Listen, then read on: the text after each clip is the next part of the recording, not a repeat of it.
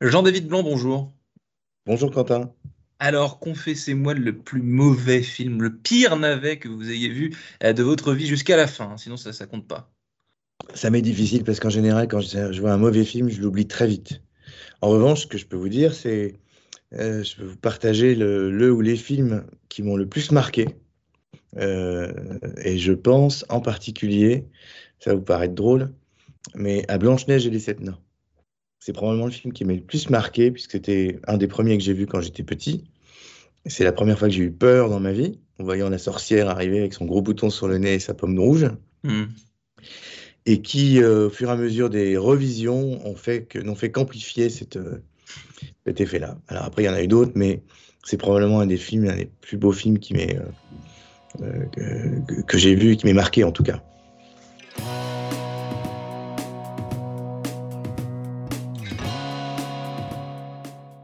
Bonjour à tous et bienvenue au Talk Décideur du Figaro en visio euh, aujourd'hui sur mon écran et par conséquent sur le vôtre, hein, j'espère, Jean-David Blanc, euh, qui est euh, entrepreneur, business angel, producteur de cinéma, écrivain, musicien de jazz français. Ça fait beaucoup. Est-ce qu'il y a une de ces casquettes à laquelle vous tenez davantage que d'autres, Jean-David Blanc, si vous deviez n'en retenir qu'une, ou alors c'est impossible? C'est difficile à dire parce qu'elles se, nourrissent les unes les autres, en fait. Alors, évidemment, on vit de, plus de l'une que de l'autre. Euh, je ne sais pas si c'est investisseur qui m'a rapporté plus d'argent qu'entrepreneur, c'est un mix des deux, mais euh, les, quatre ou cinq que vous citez et d'autres me passionnent. Et ce qui me, ce nourrit dans la vie, c'est d'être passionné, en fait. Je ne suis pas entrepreneur pour gagner de l'argent, je suis entrepreneur parce que je suis passionné, parce que, je suis en train de développer dans l'entreprise ou ce que nous sommes en train de développer, l'équipe qu'on a constituée est en train de développer. que ce soit Allociné, euh, qui est euh, une des entreprises les plus connues que j'ai créées, ou Molotov aujourd'hui. Euh, c'est par passion pour ce projet, par cette envie de disrupter des usages, d'apporter un nouveau service, qui fait que je suis devenu entrepreneur. Quand j'investis, j'investis parce que je tombe amoureux d'une équipe, d'une entreprise, d'un projet, d'une idée, d'une vision qui, elle aussi, va peut-être changer les choses, euh, fait avec des gens extraordinaires qui vont, qui, voilà, qui se donnent et qui, euh, qui, ont, qui, ont, qui ont envie de se, se, projeter dans un avenir. Voilà, et j'accompagne. Et là, en, parlant, en parlant d'investissement, vous, vous, brûlez les étapes, Jean-David Blanc, vous gâchez certaines de mes questions euh, à venir. On peut dire que vous êtes un entrepreneur du cinéma ou alors un entrepreneur de l'écran, parce que vous avez cité euh, Allociné, que tout le monde connaît, Molotov, que beaucoup de gens connaissent aussi. Et en vérité, vous êtes entrepreneur, vous disiez par passion, mais depuis très jeune, hein, parce que vous avez monté vos premières boîtes bien avant vos, vos 20 ans. C'est quelque chose, euh, l'instinct d'entrepreneur que certaines personnes n'ont pas, ne ressentiront jamais. Vous l'avez ressenti très tôt. Mais en fait, on ne s'en rend pas compte hein, quand on est entrepreneur. En tout cas, moi, je m'en suis pas rendu compte. J'avais 14 ou 15 ans quand j'ai créé ma première boîte. J'avais même pas le droit de signer parce qu'il fallait être majeur, donc c'était ma maman qui signait pour moi. Mais euh, euh, je suis devenu entrepreneur par la force des choses. J'étais passionné d'informatique très tôt. Euh, vous m'avez posé la question d'un film tout à l'heure, s'il y a un film fondateur qui m'a euh, qui a changé ma vie, c'est War Games. C'est un film avec Matthew Broderick qui raconte l'histoire d'un pirate, d'un jeune adolescent donc, qui est à l'école, pirate, un tout premier pirate d'ordinateur, et qui pirate sans le faire exprès un ordinateur. Le premier hacker. Premier hacker et qui, hack sans faire exprès un des tout premiers ordinateurs du, Pentagone, qui est euh, un genre d'intelligence artificielle, et qui se met à jouer avec lui à des jeux de rôle. Sauf que donc, le jeu de rôle, c'est la Troisième Guerre mondiale, donc il s'amuse à se lancer des missiles d'un pays à l'autre, sauf qu'en fait, c'est pour de vrai, et il ne le sait pas. Et c'est effectivement un film qui a, qui a marqué son époque, un film de 83, si je me souviens bien. Euh, et donc, oui, c'est ça, c'est par passion. Euh, quand on commence à faire des choses que des adultes, j'avais 14 ans, donc j'étais encore un enfant, euh, s'intéressent à ce que vous faites, euh, vous proposent de vous payer pour développer des programmes ou, les aider sur certains sujets, et ben, quand vous avez les premiers chèques, vous ne savez pas comment faire, surtout quand vous pas de compte en banque. Donc j'ai commencé comme ça à, à empiler les chèques et un jour il a bien fallu créer une boîte pour les encaisser. Voilà, ça a marché, ça a commencé comme ça. Et vous dites que votre maman, donc vous, vous signez les papiers, etc., ce qui est, ce qui est louable, hein, parce qu'à cette époque, vous allez me dire, c'est une vision de l'esprit, mais aujourd'hui, on peut entreprendre à 15 ans sans aucun problème, parce que c'est dans les mœurs, ça fait partie de l'époque d'être entrepreneur. Tout, tout, tout, tout, le monde veut être, enfin, disons qu'on communique beaucoup plus sur ce statut un peu particulier euh, que j'imagine à l'époque où vous aviez 15 ans. Ou alors, ah, je, je, dis n'importe quoi, ça n'a rien à voir. Ah vous avez tout à fait raison. L'entrepreneuriat était d'abord l'entrepreneur était d'abord appelé le patron. C'était le patronat. Qu'on était dans quelque chose de très euh, patronat contre le reste du monde. Euh, il n'y avait pas cette notion d'entrepreneuriat au sens de l'énergie qu'on y met. C'était plutôt une classe sociale. Je n'étais pas du tout là-dedans, évidemment. Mais c'était les années 80. Et euh, le symbole de ça, c'est Bernard Tapie, en fait, qui a, commencé à rendre un peu plus grand public l'entrepreneuriat. Il a publié un livre que tous les jeunes entrepreneurs adoraient avoir, qui s'appelait Gagner. Bien sûr. Euh, sur l'entrepreneuriat. Il a fait ensuite son émission de télé, Ambition. Voilà, il a démocratisé euh, bien avant en ce moment l'émission de Dem6. Donc, euh, j'ai oublié le nom de cette émission. Qui veut être mon actionnaire Je crois quelque chose comme ça. Bien avant cela, Tapi, avec son émission, son bouquin, a démocratisé, popularisé ah le, métier d'entrepreneur. Est-ce que c'est -ce c'est réellement, en gros? Oui, je crois qu'il a, il a, il a désocialisé, disons, il a c'est à partir de ce moment-là qu'on a appelé les, chefs d'entreprise des chefs d'entreprise ou des entrepreneurs plutôt que des patrons. Avec cette notion très euh, verticale du patronat versus le salariat. Alors Jean-David Blanc, est-ce que, donc là vous êtes fondateur de Molotov, vous avez dit que vous créez une équipe de choc, on va y revenir, les coulisses de Molotov, parce que Molotov c'est étonnant évidemment comme, comme nom de, de boîte, est-ce que le web, les plateformes en ligne, les médias digitaux, etc. sont en train de bouleverser à jamais la façon euh, dont on euh, consomme un film, une série, peu importe euh, qu'est-ce, qui se passe en ce moment en Mais ça, bouleverse à peu près tous les métiers du monde. Hmm. que ce soit le voyage, la banque, la musique. je vous conseille une très bonne série sur Netflix qui vient de sortir qui s'appelle The Playlist, qui raconte l'histoire de Spotify, qui est pas très éloignée de celle de Molotov. C'est assez marrant parce que ça, s'adresse à des majors et bah, vous connaissez, tout le monde connaît Spotify.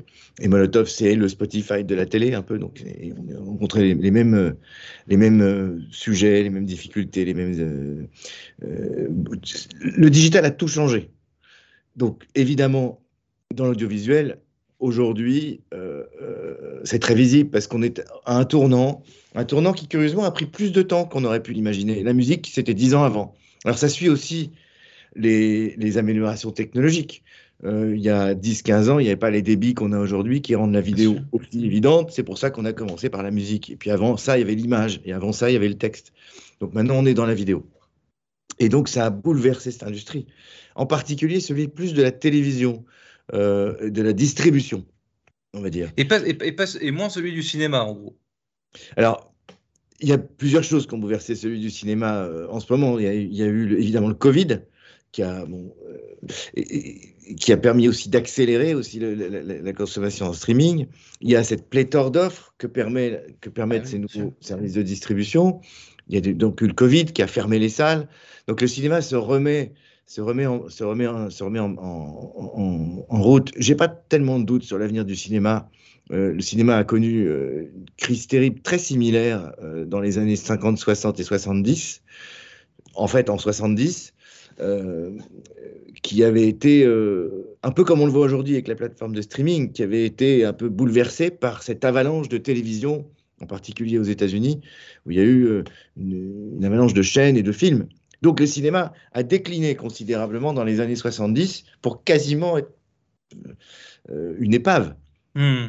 Et alors arrive une nouvelle génération de cinéastes, Spielberg, Lucas, des nouvelles technologies, la stéréo, le eh son, hmm. euh, des écrans, des projecteurs, et d'un seul coup, le cinéma redevient différenciant de la télévision, un, spectacle, par sa forme, la technologie, son confort, mais aussi par le fond, par des nouvelles façons de raconter des histoires. Spielberg, Lucas, avec euh, la guerre des étoiles et les dents de la mer, et tout ce qui s'est suivi derrière qui fait que le cinéma a rebondi considérablement et a atteint des sommets qu'il n'avait pas atteints avant. Donc le cinéma rebondit toujours finalement. Hein. Donc le cinéma, je pense, en fait, ce qu'il faut, ce qu'il faut, c'est que quand les gens dépensent le prix d'un ticket de cinéma, aujourd'hui de 10, 15 euros, c'est un montant très important, mmh. presque deux fois le prix d'un abonnement mensuel à une plateforme de streaming. Euh, il faut qu'il y ait une différence considérable dans le plaisir qu'on mmh qu'on va y trouver. Donc, si euh, on regarde un film, surtout que les écrans à la maison sont de plus en plus grands. Donc, si, si regarder un film à la maison, c'est la même expérience ou quasiment que regarder un film au cinéma, euh, personne n'aura envie de faire l'effort Hmm. de sortir, euh, de payer 10-15 euros par personne, etc. En revanche, quand le cinéma se réinvente et redevient spectacle, spectaculaire, je dirais même, alors la question ne se pose plus. Et c'est exactement le moment qu'on connaît aujourd'hui. Et donc, il y a des innovations à venir, peut-être, Jean-David Blanc, si je vous écoute bien, dans, les salles de cinéma et dans cet univers euh, particulier. Je l'ai dit en préambule, et vous l'avez dit en fait avant que je vous pose la question, vous êtes investisseur, donc vous avez investi dans une cinquantaine de, euh, boîtes en gros, et vous conseillez euh, aussi des personnes pour leur propre investissement. Qu'est-ce que vous leur dites à ces gens? Vous dites, vous, vous avez dit tout à l'heure, moi, tout est passion, j'investis par passion, etc., etc. Mais en vérité, c'est quand même votre argent. Donc la passion, c'est une chose, mais j'imagine qu'il y a une part de raison aussi derrière tout ça. Comment est-ce que vous, euh, vous, conseillez euh, les gens qui ont, qui ont de l'argent, qui veulent euh, l'investir, euh, les bons, les bons coups, est-ce que ça se flaire? Enfin, dites-moi comment vous, vous, vous raisonnez de façon un peu plus, euh, un peu plus, un peu plus précise. L'investissement, c'est un pari. C'est un pari d'abord sur une personne ou une équipe. Est-ce que je crois en cette personne qui est en face de moi? Est-ce que, est-ce que, est-ce qu'elle peut gagner? Est-ce que, elle, Est-ce que je le sens? ouais. Hmm. Est-ce que, cette personne, je peux tomber amoureuse professionnellement de cette personne en disant ah ouais, il va réussir ou, j'ai même envie ou j'ai envie de parier le fait qu'il réussisse sur cette personne. J'ai envie. Tu sais, on voit des enfants, parfois on en voit, on se dit tiens lui il est incroyablement doué, il dégage quelque chose et puis un autre il est plus. C'est la même chose dans l'entrepreneuriat. Des, des personnes qui d'un seul coup vous illuminent et puis d'autres qui sont moins, euh, qui vous intéressent moins. Ça c'est une chose et puis le projet. Il ne s'agit pas d'investir pour, pour investir, il s'agit d'investir parce qu'on a envie, moi en tout cas c'est ce qui m'intéresse, c'est que chaque projet dans lequel j'investis euh, contribue à changer le monde un petit peu. Euh, vous voyez, euh, euh, je me souviens quand Marc Simoncini est venu me voir en 2001 en me disant je vais créer un nouveau truc pour changer la façon dont les gens se rencontrent sur Internet. Et il me présente Mythique. Moi, je n'étais pas du tout, du tout intéressé sur les sujets de Minitel Rose ou de choses comme ça quand il m'a présenté sa vision et qu'il m'a montré la page d'accueil du projet qu'il avait, j'ai compris qu'il voulait changer Mm. Quelque chose dans ce domaine-là. J'ai investi et ça a été un succès. Euh, euh, plus récemment, euh, j'ai investi dans une boîte qui veut changer, moderniser les défibrillateurs. Vous savez, les, ces appareils Mhm. qui permettent Ouais, de. Bon. Et je trouve que le projet est fantastique. Il, il- il- il- il propose des défibrill- des défibrillateurs peu chers, extrêmement modernes, connectés, qu'on peut mettre donc partout, dans les halls d'immeubles, etc. Et ça peut changer des vies, ça peut sauver des vies. Euh, et, et je- trouve que l'entreprise et l'entrepreneur est formidable et que voilà, c'est typiquement deux types d'investissements que j'ai pu faire euh, sur une centaine ou un peu plus même maintenant. Jean-David Blanc, donc entrepreneur, investisseur, euh, musicien, écrivain, producteur et passionné, je crois. C'est ce que vous avez répété, Jean-David Blanc. Merci infiniment d'avoir répondu à mes questions pour le talk décideur du Figaro. Je vous souhaite une excellente fin de journée. Merci Quentin.